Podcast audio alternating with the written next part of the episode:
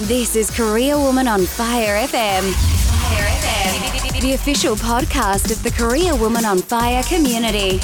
A place where no Korea woman gets left behind in their pursuit of building the life they dream of. And now, here's your host, Telstra Business Woman of the Year and best selling author, Maureen Frank. Maureen Frank. Hello, my name is Maureen Frank, and welcome to the Career Woman on Fire podcast. Today, I'm going to challenge your thinking. You see, I think that people and women, we get stuck in our comfort zone, and sometimes we put up with the same old, sometimes we put up with mediocre. And I want more for you in your life and your career. So I hope you feel really challenged today with your thinking. Wherever you've put your mojo, this journey we are about to take together will help you get it back. Perhaps put some extra shine on it, or even help somebody else with theirs. But first, let's talk about mojo. What is it? What does it mean to you? Mojo is that magic you feel inside when all the elements of your life are coming together and you are on fire.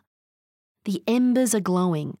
Some people refer to it as their vitality, their charm, their energy, when they are at their best, their drive, zip, zing, spirit, verve, vigour, punch, passion, oomph, power, their get up and go. You can feel it, you can see it. Others can see it in you. Mojo is the extra spark that is the difference between having a good day and a great day. You know it when you are in the presence of someone who has mojo. They seem to have that extra something they radiate it. There is something about that twinkle in their eyes. People with mojo love what they do and they excel at it. To me, at different stages of our lives, we are exposed to new, exciting, and innovative things. We get excited, we get motivated, we get that joie de vivre, but after that initial excitement wears off, after we've reached our goals, accomplished what we set out to achieve, or perhaps we kind of get there, and it just seems like too much energy is required to keep going, we find that our motivations seem to waver and fade. We lose our enthusiasm. That's when we ask, What happened to my mojo? I think that wherever you are in your life, whether you are happy or sad, whether you are in a victory phase, or whether you're going through a downtime, wherever you are, you want to know how to boost that mojo. How can I do it? How can I get more? Now, the thing with Mojo is it doesn't really discriminate. Anyone can have it, and anyone can lose it. It doesn't matter about your age or your background, what you look like, what you do. People from all walks of life lose their mojo, and at other times they have that magical spark. The biggest differentiator is not the mojo itself, but the person whose mojo it is. How quickly they can turn things around. When you live your life with mojo, you know the difference between having it and not having it. You can see when others are grappling to find theirs, as that lack of zing impacts on absolutely every aspect of life your emotions, your relationships, your work, your play, your creativity, your energy, your health, and what you give and get out of life. So, why is having your mojo so important? because it gives you the edge. It gives you the spark, the energy to get every little rock out of life that you deserve.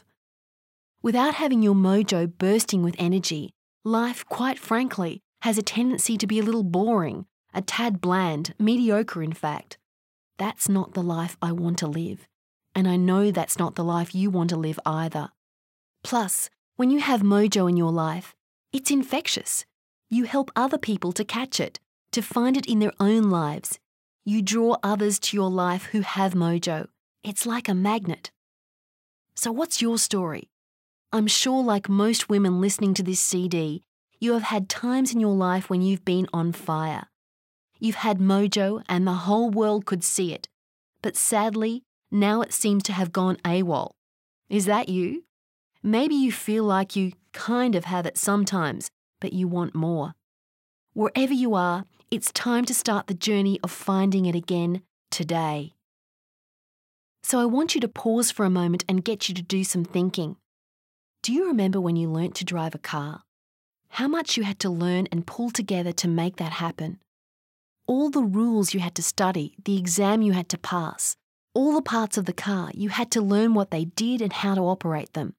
How you developed your driving skills, sharpened your peripheral vision, your powers of observation, how you learned to use the side mirrors, your hands, your feet, how you mustered your confidence in your own abilities. Then you practiced, practiced, practiced, and then put it all together. When you first mastered driving a car, that was mastery in motion. If you had never been there before at that point, you had your mojo and you were in the mojo zone. Do you remember that feeling? How fantastic it was? You felt like you had come of age. But not only that, it gave you freedom like you never had before, choices. You were the master of your own destiny. That is what we are going to do on our journey over the next 10 weeks. So many women, and by the way, I'm guilty of this too, spend so much time focusing on other people. No matter what your age or stage of life, it follows us, doesn't it? We want to make sure everyone is okay and looked after. Our friends, our sisters and brothers, our parents, our children, our grandchildren, our neighbours, our co workers. We have an inherent need to nurture, which is a great quality and a quality that is a magnificent part of our femininity. But the consequence of giving to all and not to ourselves is that life becomes about just managing to survive our hectic day to day routines. Project Mojo Woman is your opportunity to take the time out to focus on yourself, which many of you haven't done in a long time. Probably many of you have never had the time to do it. You see, I want you to have a focus which is as strong as a laser beam, and that focus is 100% on you and all the aspects of your life that we will cover in this journey. When you do, that focus will drive you to incredible heights and lead you to victory in your life. What does victory mean to me, you may ask? We are going to really work on that, don't worry. You may not be able to visualize it yet, but you will, because it's going to mean different things to each and every one of you. Success may mean moving mountains or moving grains of rice. What does victory or success mean to you in life? There is no right or wrong answer.